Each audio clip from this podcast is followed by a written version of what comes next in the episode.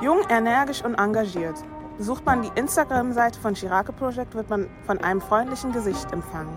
Und was man auf den ersten Blick als einen Account eines normalen Teenagers halten könnte, entpuppt sich schnell als ernstzunehmendes Engagement. Zusammen mit ihrem kleinen Team aus gleichgesinnten jungen Frauen hilft sie kompetent und mit Charme dort, wo Hilfe benötigt wird und auch ankommt.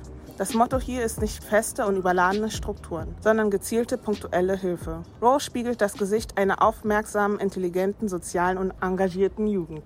Ja, hi Rose, stell dich noch mal kurz vor. Hi, danke. Wie soll ich mich da noch vorstellen? danke, ja, ich bin Rose, 22 Jahre alt oder jung, komme aus Berlin, studiere. Ja, habe Wurzeln aus Ghana und wurde von dir heute eingeladen. Genau, äh, magst du uns kurz mal ähm, erzählen, worum es beim Chirake-Projekt geht? Ja, okay. Grundsätzlich geht es in meinem Projekt darum, oder in unserem Projekt darum, einfach Menschen zu helfen. Also ich habe ja Wurzeln aus Ghana, wie ich eben schon erwähnt habe. Und wir kennen ja alle mehr oder weniger jetzt unabhängig davon, woher man kommt, kennt man halt die Geschichten vom Heimatland, wie die Menschen da leben, wie es da aussieht, auch durch Bilder. Und da habe ich gemerkt, ja, hm, es könnte eigentlich schon viel besser sein. Und in unserer Generation hier reden wir ja sehr oft darüber, oder allein in der Black Lives Matter Generation oder Phase, dass wir mal unseren Leuten in Afrika helfen sollen. Wir müssen Afrika wieder aufbauen und so weiter. Aber irgendwie funktioniert das irgendwie nicht so viel. Es ist mehr Gerede als Umsetzung. Und das habe ich halt in meinem Projekt versucht zu verwirklichen, dass ich einfach punktuell Ghana anfange, einfach ein bisschen mehr Ordnung reinzubringen, den Menschen das zu geben, was für uns einfach selbstverständlich ist. Es sind so viele Sachen, die wir einfach mit ein bisschen Geld, ein paar Pfandflaschen kaufen können, was für die einfach da drüben manchmal extrem schwer ist. Und das wollte ich einfach mit meinem Projekt ein bisschen ändern. Mhm. Wenn andere Leute ihr Eis schlecken, suchst du quasi Leute, die irgendwie spenden äh, für dein Projekt. Warum ist deine Arbeit so wichtig?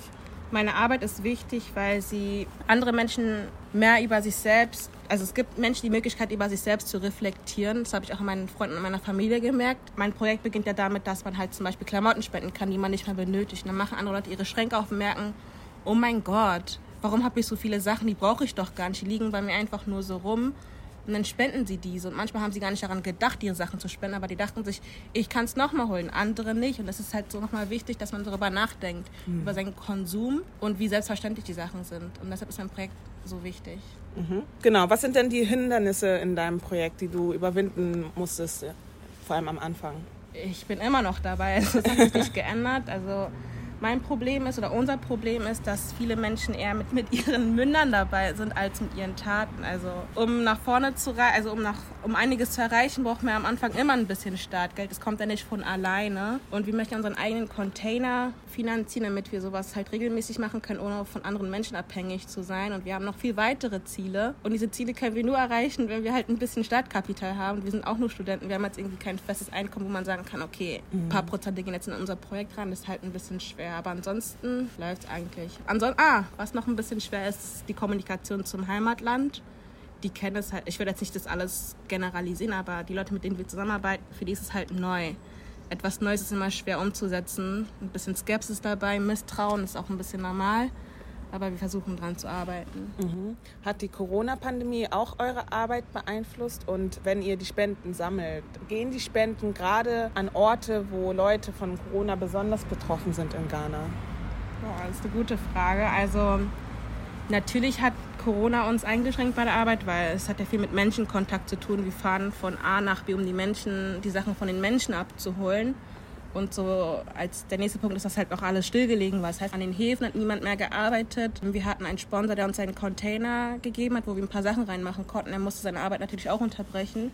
Das heißt, wir hatten ungefähr 60 Tage Pause. Dennoch haben wir nicht aufgehört. Wir haben die Menschen gebeten, sich vorzubereiten. Jetzt, wo jeder zu Hause hat, jederzeit seine Sachen zu packen, und jetzt, wo es halt langsam wieder zu Ende geht, fällt es jetzt uns dementsprechend viel einfacher, die Menschen zu organisieren, die Sachen abzuholen, weil die Menschen hatten die Zeit, die Sachen vorher zu verpacken und wegen den Menschen, wie wir denen dort helfen können. Daran habe ich eigentlich noch gar nicht gedacht, denn wir geben den Sachen den Menschen in Dörfern. Ich weiß nicht, ob, auf, also ich weiß nicht, ob du es auf Instagram gesehen hast. Es gibt manche Menschen, die leben einfach in Hütten. Mhm und haben einfach Papier als Decke. Als ich das gesagt habe, dachte ich, ich sehe nicht richtig. Das stellt man sich immer nur so vor. Ich habe auch, um zuzugeben, damit auch am Anfang Werbung gemacht, mich darüber aufgeregt, dass andere Menschen so über Afrika denken, mhm. dass jeder nur irgendwie Papier auf seine Dächer hat. Aber es ist ja tatsächlich so, selbst in Ghana, was eigentlich so entwickelt war, wo ich eigentlich nur ein bisschen helfen wollte, dass da doch noch so viel ist, ist schon erschreckend und nee, also Corona schränkt jetzt nicht ein, unseren Fokus auf diese Menschen zu setzen. Nur weil jetzt mhm. irgendwie in einer anderen Stadt ein bisschen mehr von Corona betroffen ist, hindert es uns nicht daran, die Menschen in den Dörfern zu helfen. Mhm. Macht das Sinn? Ja, macht Sinn. Handelt es sich bei deiner Spendenaktion um materielle Spenden oder geht es auch um den Aufbau von der Eigenständigkeit der Leute, die dort sind? Also quasi denen auch Skills mitzugeben, damit sie wissen, okay, man baut so und so ein Haus auf oder so und so kann man ein Business aufbauen und, und, und. Ja, daran habe ich eigentlich zu Beginn gedacht.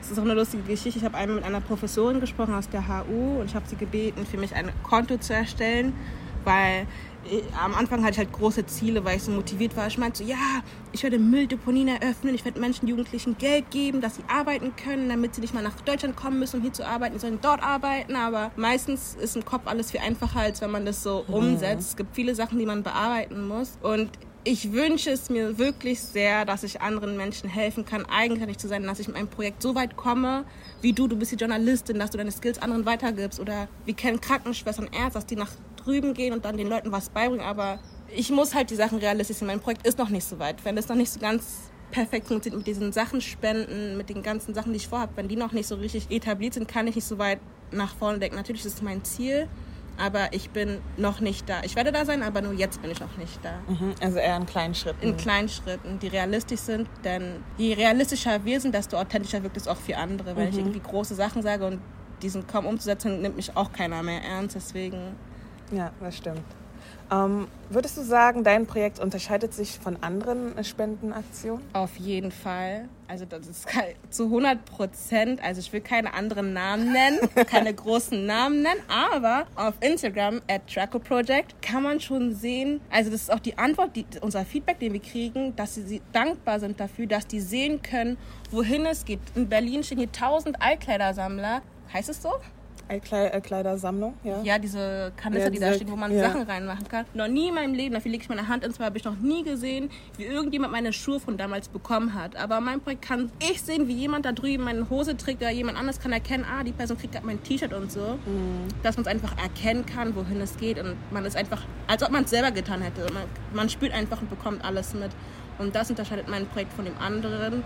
Und die Antastbarkeit. Jeder kann mir schreiben, jeder kann mich kontaktieren und manchmal habe ich das Gefühl, ich habe es schon bei anderen, ich rede jetzt nicht einfach so, ich habe es nämlich versucht, mit anderen Leuten zu kommunizieren. Die Leute machen sich immer so auf unantastbar. Mhm. Dabei wollen sie den Menschen helfen, weil die Menschen, die draußen Werbung machen, um Unterschriften zu sammeln, die ganzen Sachen, die ihr spendet, die werden von dem Geld was abkriegen. Und bei unserem Projekt kriegt niemand was. Es geht nichts in unsere eigene Tasche. Überhaupt nichts. Niemand verdient eins. Das ist alles ehrenamtlich. Und unsere ganzen Gelder, die wir kriegen, sind offengelegt. Jeder kann sehen, wie viel Geld reinkommt und wie viel rausgeht und wofür. Mhm. Und das sieht man bei anderen Projekten nicht.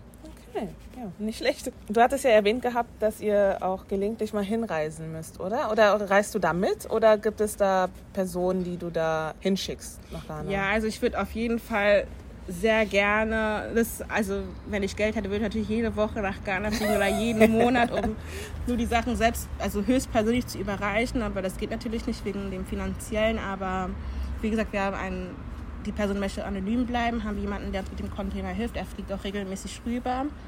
Und die Leute verteilen es auch. Und damit es auch noch verlässlicher ist, habe ich auch ein paar Familienmitglieder, die die Sachen auch höchstpersönlich überreichen, das auch, wie gesagt, in den Bildern dokumentieren. Und es gibt mir halt auch das Gefühl, als ob ich selber da gewesen wäre. Und ja, also ich versuche auf jeden Fall rüber zu fliegen, noch selbst zu machen, aber ja, es geht gerade nicht. Ja, Corona-bedingt sowieso nicht. genau. Ja, du hattest gesagt, dass ihr euch auf Ghana fokussiert, insbesondere auch weil deine Eltern aus Ghana kommen und es halt auch ein Teil deiner Identität ist. Wollt ihr aber auch über Ghana hinaus die Spendenaktion machen oder wollt ihr euch auf Ghana fokussieren? Genau, und da kommen wir wieder zurück zum Thema, was ich gesagt habe. Es ist natürlich viel einfacher für mich, weil ich aus Ghana komme und keinen Bezug habe zu anderen afrikanischen Ländern, um ehrlich zu sein. Ich habe natürlich Freunde, die aus Nigeria oder sowas kommen, aber ich habe jetzt irgendwie noch nicht mitbekommen, dass man ein Container irgendwie nach wie gesagt, irgendein anderes Land machen kann. Und also es hat viel mit Struktur und Aufbau zu tun. Mhm. Und das muss ich erstmal bei uns etablieren, damit es auch an andere weitergegeben werden kann. Und was ich nochmal betonen möchte, mein Projekt soll nicht so, dass nur wir das machen, soll auch anderen die Möglichkeit geben, das zu tun. Was ich nicht kann, kann vielleicht jemand anderes machen, welches dann einfach alles vereinfacht und dann Veränderung bringt oder schafft. Mhm. Ja, wenn ich so in, oder einige Organisationen sehe, die ehrenamtlich Spendenaktionen machen, sieht man durchaus, dass gerade äh, die Black Community gar nicht so extrem wiedergespiegelt wird, was ja bei deinem Team anders ist, was ja auch sehr gut ist. Die Frage, die sich da aber auch stellt, ist, glaubst du, dass man mit ehrenamtlicher Arbeit so ein Abhängigkeitsverhältnis schafft? Sprich, wenn du da nichts machst, dass die, genau, also, wie soll ich sagen, dass sie dann einfach nicht klarkommen mit der Situation, in der sie sich befinden? Die von oder von hier meinst du? Die von dort. Nein, also ja und nein. Natürlich machen dich davon abhängig, dass wir was rüberschicken, ist ja klar, denn von nichts kommt ja nichts. Mhm. Aber auf der anderen Seite wäre es halt besser, denke ich, wenn Leute, die Geld haben, Leute, die Einfluss haben, dass die sich vor Ort einfach ein bisschen mehr anstrengen. Vielleicht können wir dieses Appell noch ein bisschen verstärken. Ich wiederhole nochmal, es hat alles mit der Zeit zu tun. Ja. Es hat natürlich sehr viel Arbeit, es hat sehr viel mit Arbeit zu tun und das ist auch was, ich kenne es, mir fällt gerade nicht das Fachgenre ein, aber der Staat muss selber dran arbeiten. Afrika, Ghana, muss anfangen, unabhängig zu sein. Die müssen allgemein anfangen, unabhängig zu denken. Sonst bringt es ja nirgend, also es führt uns nirgendwo hin, wenn wir jetzt nicht selber anfangen zu denken. Dahin möchten wir arbeiten. Okay, also fängst mit dem Mindset gerade Mit dem an. Mindset, danke schön. Ja. Was würdest du dir denn für die afrikanische und deutsche Zusammenarbeit wünschen? dass es nicht einfach so ein schlechtes Gewissen, Entschuldigungsgeld, das jetzt 23 Millionen beispielsweise Beispielbetrag, darüber gehen, dass sie sagen, ja, ey, fangt damit an, baut euch was auf und dass das Geld richtig, nicht mal Geld, aber das allgemein, das Engagement richtig genutzt wird. Geht an die Schulen, geht zu den Menschen, bringt ihnen etwas bei, wie die sich selbst aufbauen können.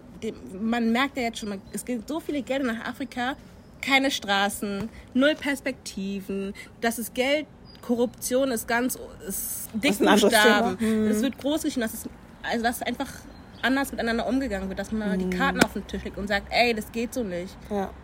Ich meine, ich weiß nicht, wie ich das ja, ich habe auch das Gefühl, also es tut sich auf jeden Fall einiges und man sieht schon, dass wir auch einer der entwickelsten Länder äh, ja. in Afrika sind. Jedoch hat man das Gefühl, man macht irgendwie zwei Schritte nach vorne, dann wieder einen Schritt zurück, aufgrund der politischen Situation und auch kolonialbedingt. Eben und schwierig. Das wäre einfach besser, wenn man den Menschen vor Ort, dass man den Menschen auch sagt, ey, macht euch unabhängig, stimmt nicht so viel von uns in Anführungsstrichen, baut in eurem Land intern was auf. Schaut nicht auf die Großen steht und versucht die zu advancen, sondern die Kleinen. Die Kleinen sind die Sachen, die es am meisten aus, also die das große Gesamte ausmachen. Wie ich in Berlin schaue auf die Dörfer, ich schaue nicht in die Großstädte. Und genauso muss es auch in der Politik und in der Gesellschaft und auch in der zwischenmenschlichen Beziehung zwischen Deutschland und Afrika sein, dass man auf die Kleinen achtet, damit das Größere viel mehr Eindruck macht. Mhm. Ja, wir sind ja aus der Black Diaspora, sprich wir haben afrikanische Eltern, ähm, sind hier aufgewachsen, haben aber ein African Heritage hier auch. Jetzt stellt sich die Frage,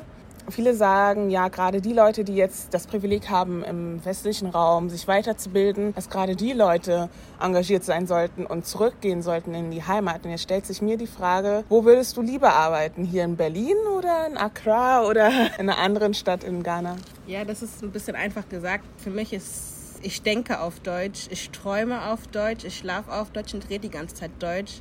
Ich gehöre zu Deutschland manche sind dagegen, manche akzeptieren es nicht, aber es ist einfach so. Ich habe natürlich einen Bezug zu Ghana, weil meine Eltern daherkommen, weil meine Familie da ist. Bei der Hautfarbe sagt mir, dass ich aus Afrika komme. Deshalb setze ich mich dafür ein, aber ich gehöre zu Deutschland und deshalb würde ich auch meine Zukunft hier aufbauen. Trotzdem möchte ich zu Hause, zu Hause auch noch immer noch dieses, mein Projekt einfach, dass ich da immer mhm. noch weiterhelfen kann, noch was aufbauen kann für andere, falls es Sinn macht. Ja, doch, absolut. Du hast ja auch den Großteil deiner Lebenszeit hier in Deutschland verbracht und demzufolge kann man auch verstehen, dass auch Deutschland auch irgendwie deine Heimat ist, yeah. würde ich jetzt mal sagen. Ich persönlich bin der Mensch, der nicht das Gefühl hat, sich unbedingt entscheiden zu müssen. Weil Heimat kann sowohl der Ort sein, wo ich aufgewachsen bin, aber es kann auch der Ort sein, wo ich mich einfach zu Hause fühle. Mhm. Und das ist klar auch im afrikanischen Raum. Meine Heimat, die ich wirklich trage, ist in meinem Herzen, die trage ich immer mit mir. Und das okay. ist einfach eine Sache, die mir auch keiner nehmen kann. Und dir kann auch keiner das Deutschsein wegnehmen, auch wenn deine Hautfarbe vielleicht was anderes sagt. Aber wer sagt, dass Deutsch unbedingt jetzt ja. heißt?